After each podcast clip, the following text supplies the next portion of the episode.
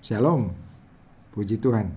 Senang sekali bertemu dengan sobat-sobat Kristus semua dalam acara KPP online pada hari ini. Tema kita pada hari ini adalah Petrus, murid Yesus, menyembuhkan Eneas dan membangkitkan dari kematian Tabita atau yang disebut Dorcas dalam bahasa Yunaninya. Sebelum kita memulai, mari kita sama-sama berdoa. Mari kita berdoa. Bapa kami yang di sorga, kami sungguh bersyukur atas kesempatan yang sangat baik ini. Mendengarkan firman Tuhan. Kiranya Tuhan menyucikan kami dan menguruskan kami. Dan memberkati kami. Sehingga kami menjadi percaya dan menerima keselamatan dan mujizat.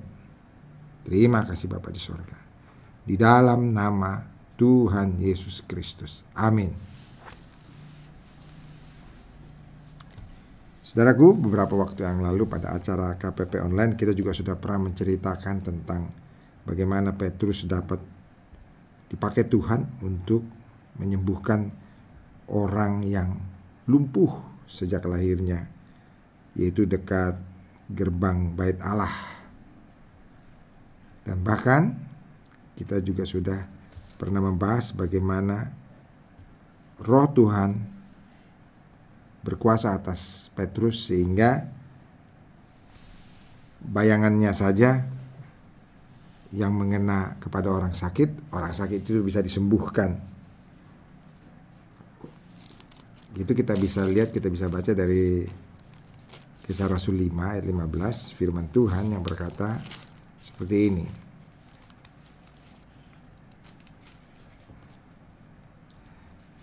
Bahkan mereka membawa orang-orang sakit keluar di jalan raya ke jalan raya dan membaringkannya di atas balai-balai dan tilam supaya apabila Petrus lewat setidak-tidaknya bayangannya mengenai salah seorang dari mereka. Luar biasa saudaraku. Memang itulah yang terjadi karena memang Yesus sendiri yang telah mengatakan bahwa mereka akan menerima kuasa kalau Roh Kudus turun atas mereka. Itulah yang uh, Yesus katakan sebelum Yesus naik ke sorga. Nah, saudara-saudaraku sekalian, Uh, mari kita lihat perkataan Yesus itu dari kisah, kisah Rasul 1 ayat 8 firman Tuhan yang berkata seperti ini. Tetapi kamu akan menerima kuasa kalau Roh Kudus turun ke atas kamu. Dan kamu akan menjadi saksiku di Yerusalem dan di seluruh Yudea dan Samaria dan sampai ke ujung bumi. Demikianlah Yesus berkata kepada murid-muridnya sebelum dia naik ke sorga. Dan kemudian setelah Yesus naik ke sorga, murid-muridnya menunggu berdoa 10 hari dan kemudian roh kudus memenuhi mereka.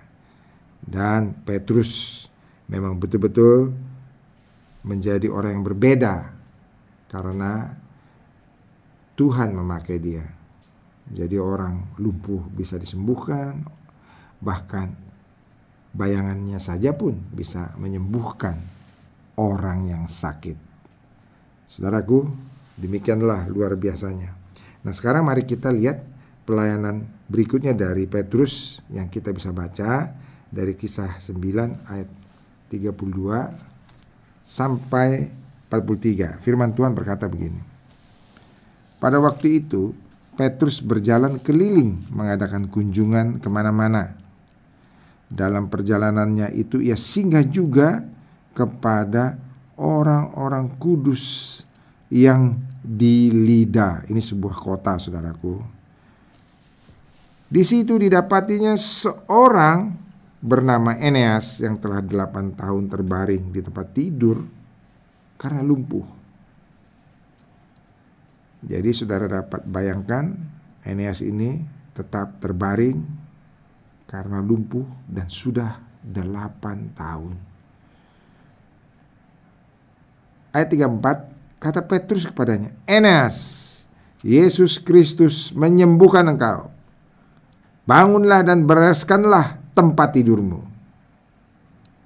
Seketika itu juga bangunlah orang itu. Luar biasa saudaraku, mujizat Tuhan. Petrus berkata, Eneas, Yesus Kristus menyembuhkan engkau. Bangunlah, bereskanlah tempat tidurmu. Saudara bayangkan, itu kan satu hal yang mustahil.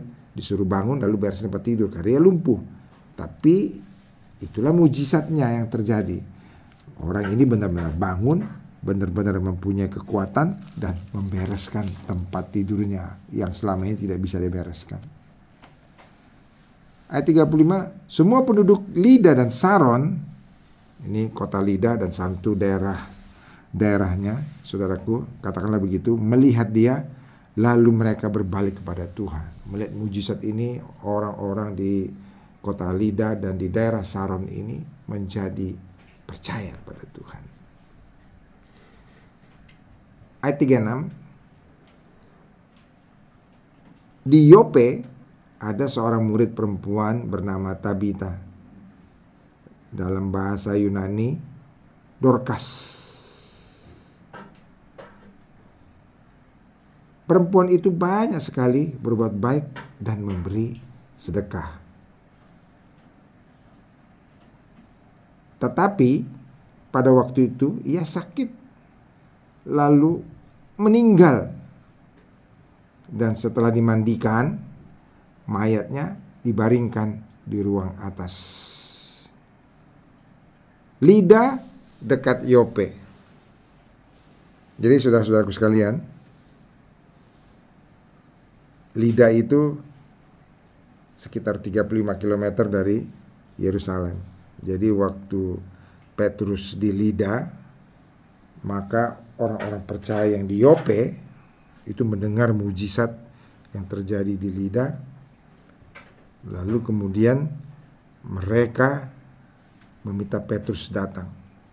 Nah, saudaraku, Yope ini dari Lida sekitar 15 km. Jadi berdekatan, saudaraku.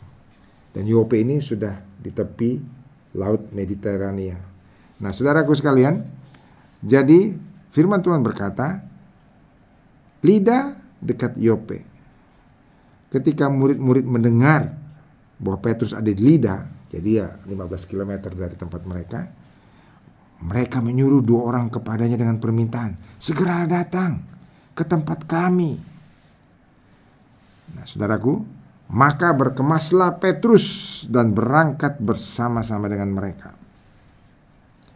Setelah sampai di sana, ia dibawa ke ruang atas dan semua janda datang berdiri dekatnya dan sambil menangis mereka menunjukkan kepadanya semua baju dan pakaian yang dibuat Dorcas waktu ia masih hidup. Saudaraku, apa yang diperbuat Doka, Dorcas ini, saudaraku, mari kita lihat lagi ya 36. Firman Tuhan yang berkata, bahwa di Yope ada seorang murid perempuan bernama Tabita dalam bahasa Yunani Dorcas. Perempuan itu banyak sekali berbuat baik dan memberi sedekah. Jadi perempuan ini murid Tuhan Yesus dan banyak berbuat baik dan memberi sedekah. Lalu dia mati dan kemudian ketika Petrus datang dan bertemu dengan mayatnya, saudaraku di ruang atas, maka semua janda-janda teman dari Dorcas ini berdiri dekat Petrus dan semua menunjukkan pada Petrus sambil menangis bahwa eh, menunjukkan pada Petrus sambil menangis semua baju dan pakaiannya dibuat Dorcas waktu Dorcasnya masih hidup.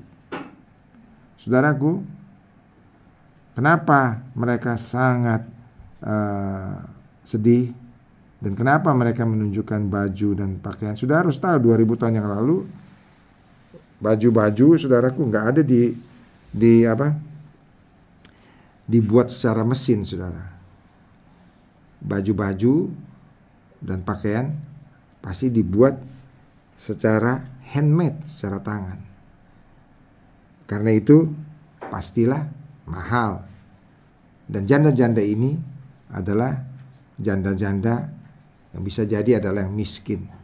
Tetapi dengan dibuat baju oleh Dorcas, maka mereka tertolong. Mereka bisa mempunyai baju yang sebetulnya kalau dibeli cukup mahal, tapi karena Dorcas orangnya baik dan memberi sedekah, maka Dorcas membuat baju tersebut dan kemudian uh, itu menjadi satu kebaikan bagi janda-janda itu. Jadi semua menangis, semua menunjukkan baju dan pakaian yang dibuat oleh Dorcas.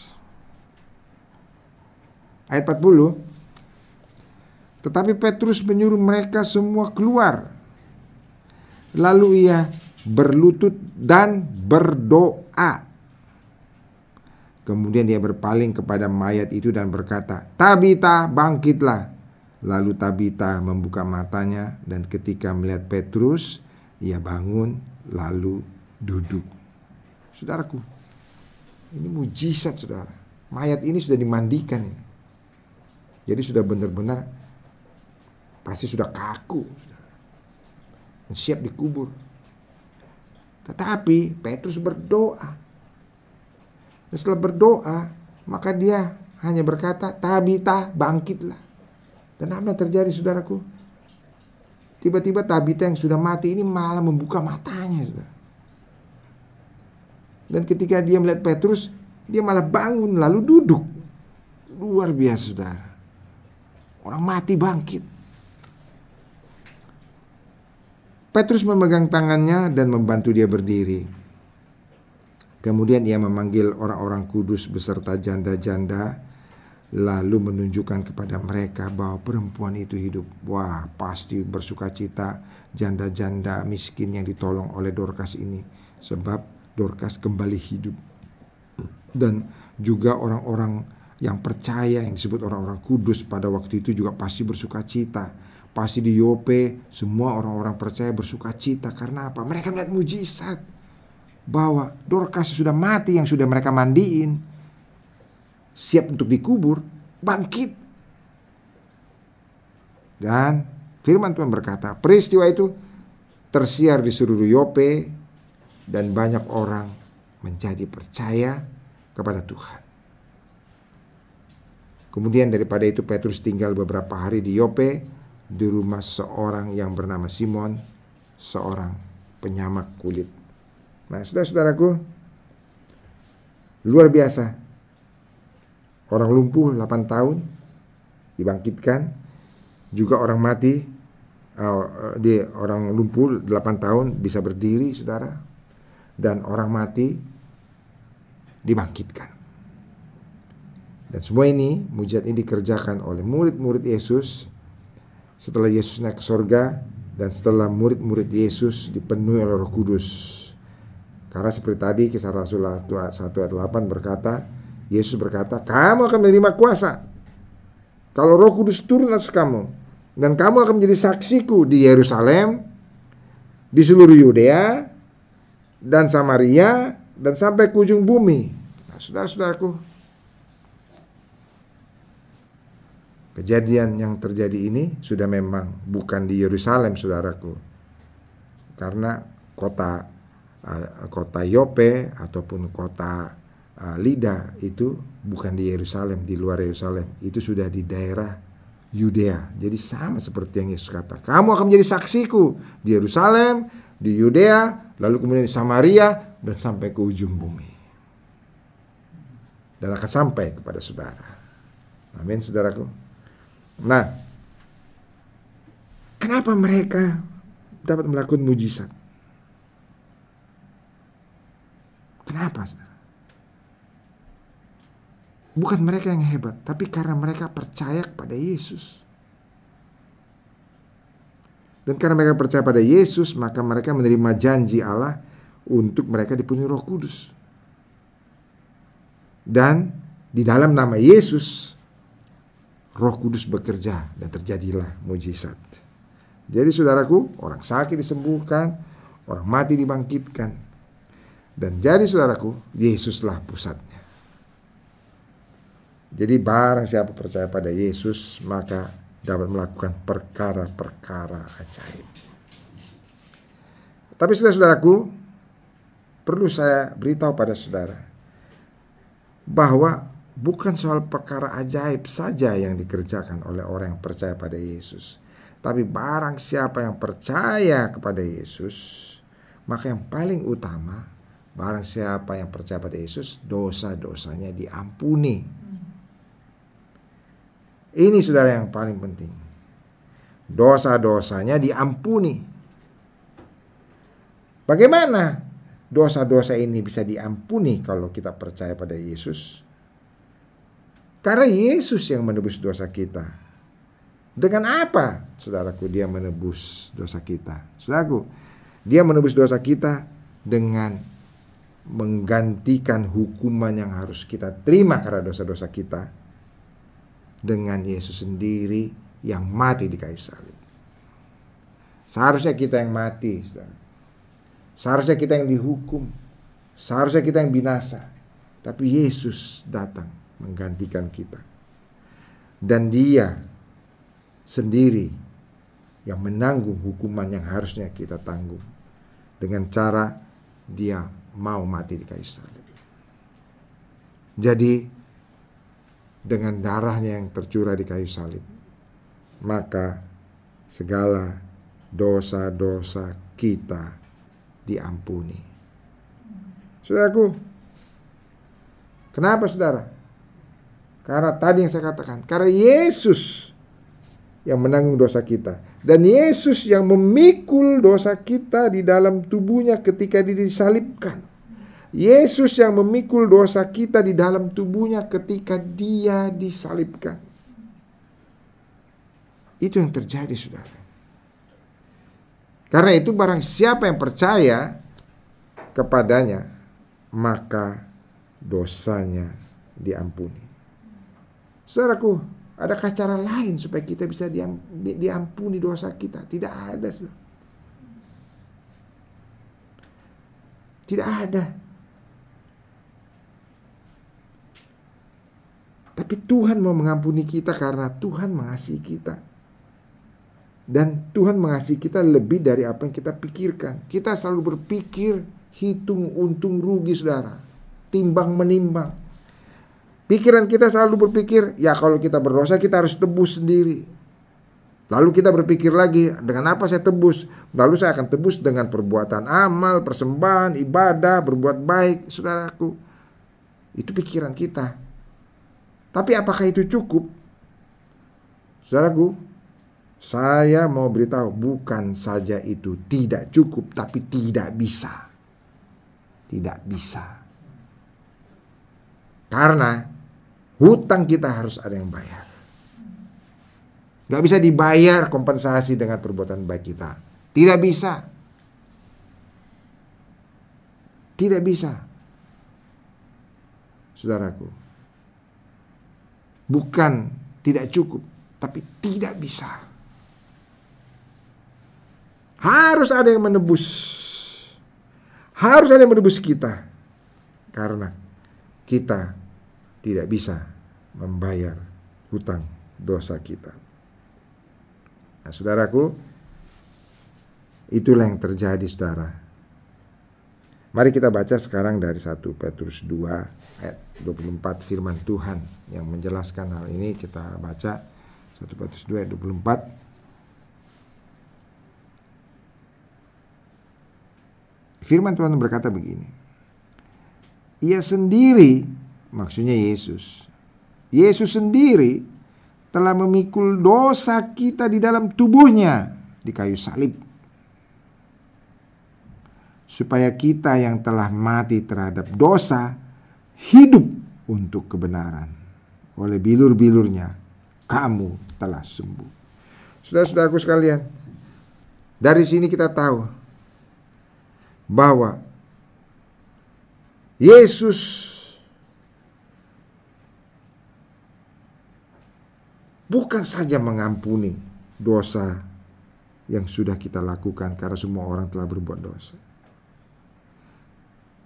Tapi Yesus dapat membuat kita lepas dari kehidupan dosa yang hidup dalam kita. Karena dosa itu satu hal yang hidup, saudara. Karena firman Tuhan berkata berkata bahwa supaya kita telah mati terhadap dosa. Bukan saja dosa kita diampuni, tapi kita juga mati terhadap dosa. Karena sering kali kita ingin keluar dari ikatan dosa. Karena dosa itu seperti hidup di dalam kita. Seringkali kita menyesali dosa kita. Tapi kemudian besok kita lakukan lagi. Seringkali kita rasa kita tobat atas dosa kita. Tetapi kemudian lusa kita lakukan lagi. Kita menjadi terikat karena dosa itu hidup di dalam kita. Saudara-saudaraku sekalian, dosa itu suatu kehidupan. Tetapi, saudaraku, ketika Yesus mati di kayu salib, maka dosa yang merupakan kehidupan itu pun yang ada dalam kita menjadi mati saudaraku sekalian. Saudaraku, itu yang terjadi saudaraku. Sehingga kita dilepaskan dari satu ikatan untuk selalu mau berdosa. Ikatan untuk selalu mau berdosa. Penebusan Kristus itu sangat sempurna. Dia melepaskan kita dari dosa yang tidak kita bayar tidak bisa kita bayar dan dia juga melepaskan kita dari kehidupan dosa yang selalu selalu mengganggu kita. Ketika Yesus mati kayu salib, maka kehidupan dosa itu telah mati saudaraku sekalian dan saudara bisa hidup di dalam kebenaran. Saudara bisa bebas saudaraku sekalian. Saudara yang mungkin tidak mau untuk melakukan kejahatan tidak mau melakukan kejahatan, tapi melakukan kejahatan terus menerus, saudaraku. Sepertinya engkau merasa bahwa engkau manusia celaka. Tetapi ketika Kristus menebus dan menanggung dosa kita di kayu salib, maka dosa kita diampuni dan kehidupan dosa itu mati, saudaraku sekalian. Dan engkau hidup untuk kebenaran. Saudara jadi bebas, saudara benar-benar luar biasa sesungguhnya yang dilakukan Yesus. Perbuatan baik apa pun yang kita lakukan, saudaraku, tapi kalau kehidupan dosa itu tetap mengikuti kita, maka kita tidak akan pernah bebas. Saudaraku. Tapi Yesus sanggup membebaskan. Karena itu firman Tuhan ini berkata, saya baca sekali lagi. Ia sendiri telah memikul dosa kita dalam tubuhnya di kayu salib. Supaya kita yang telah mati terhadap dosa, mati terhadap dosa karena Yesus yang mati di kayu salib sehingga kita mati terhadap dosa. Hidup untuk kebenaran. Amin saudaraku. Maka saudara percaya kepadanya. Saudara di dalam Yesus ada kebenaran. Engkau akan dibebaskan. Saudara akan dibebaskan dari ikatan-ikatan dosa kalau saudara mau, terimalah Yesus sebagai Tuhan dan Juru Selamat. Kau sudah melihat bagaimana kuasa Yesus.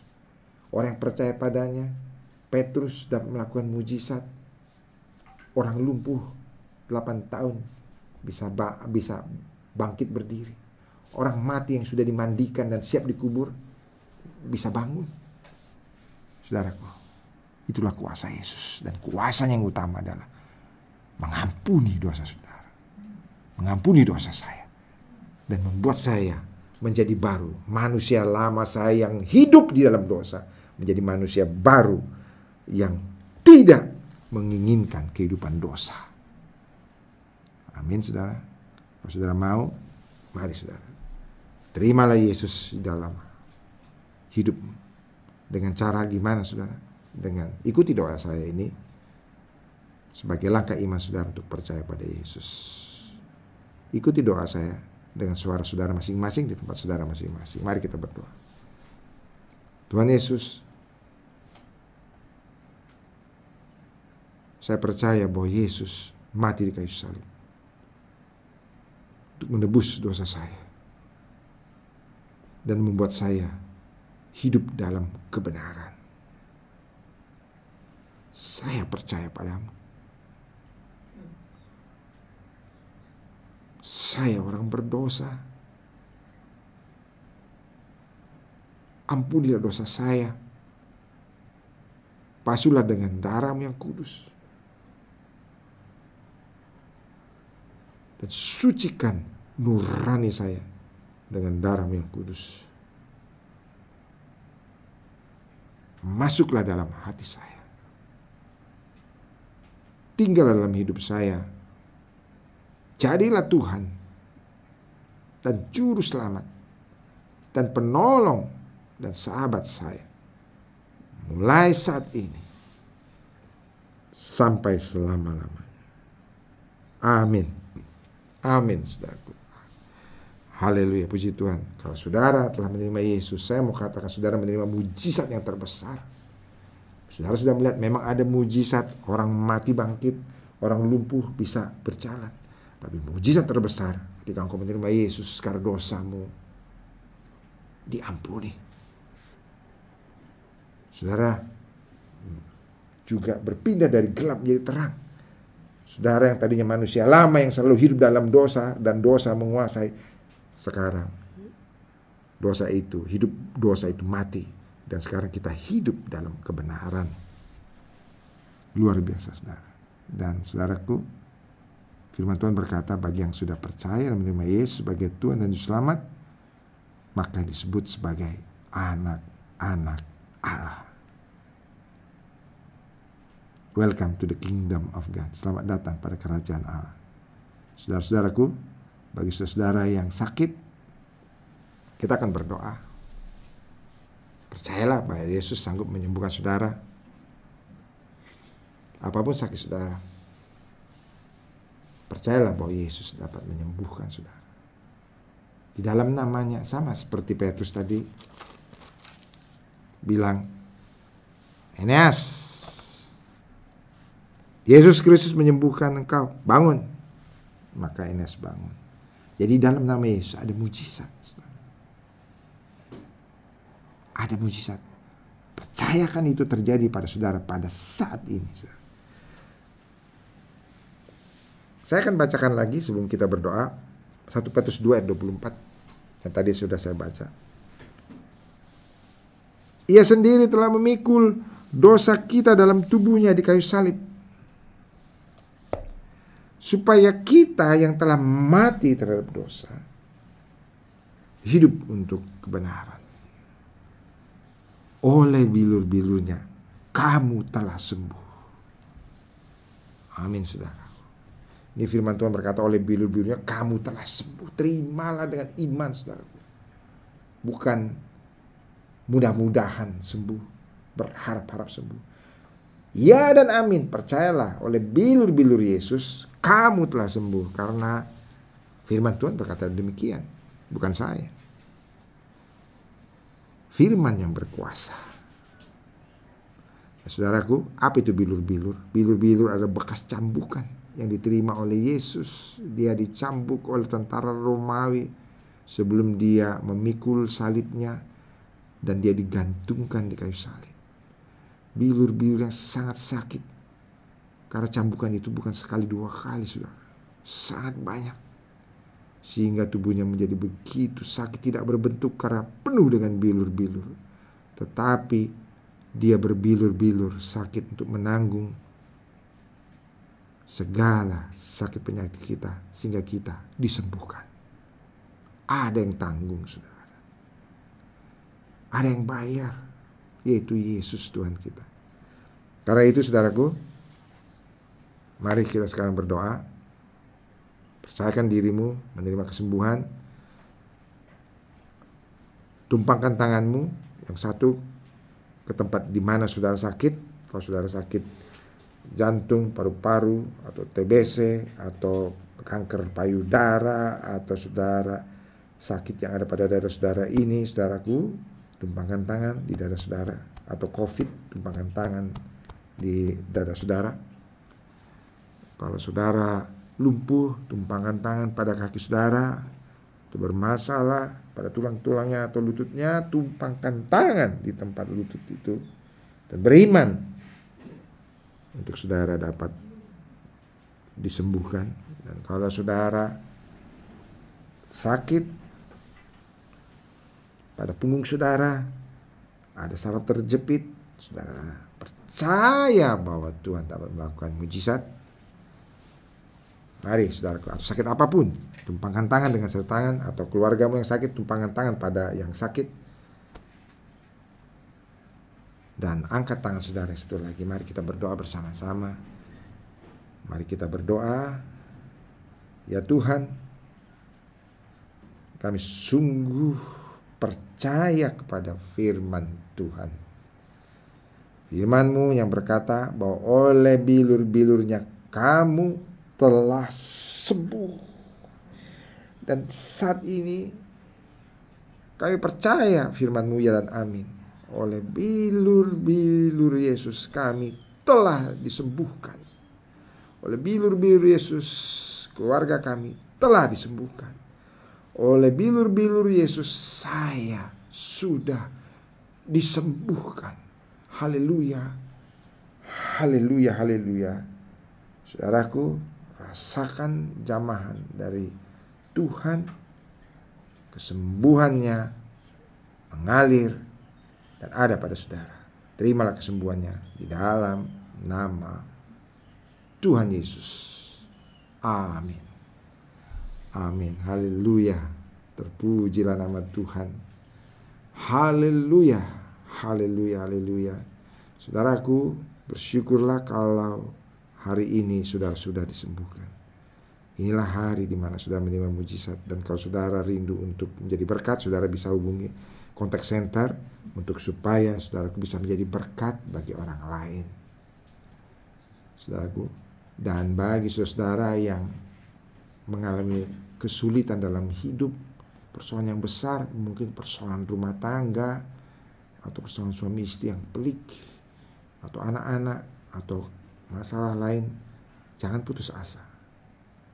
Bawa ke dalam doa dan saudara mau didukung, silakan hubungi kontak center 24 jam satu hari gratis.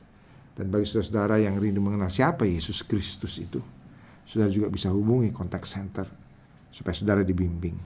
Puji Tuhan saudaraku, senang sekali berbicara firman Tuhan kepada saudara-saudaraku, sobat-sobat Kristus semuanya.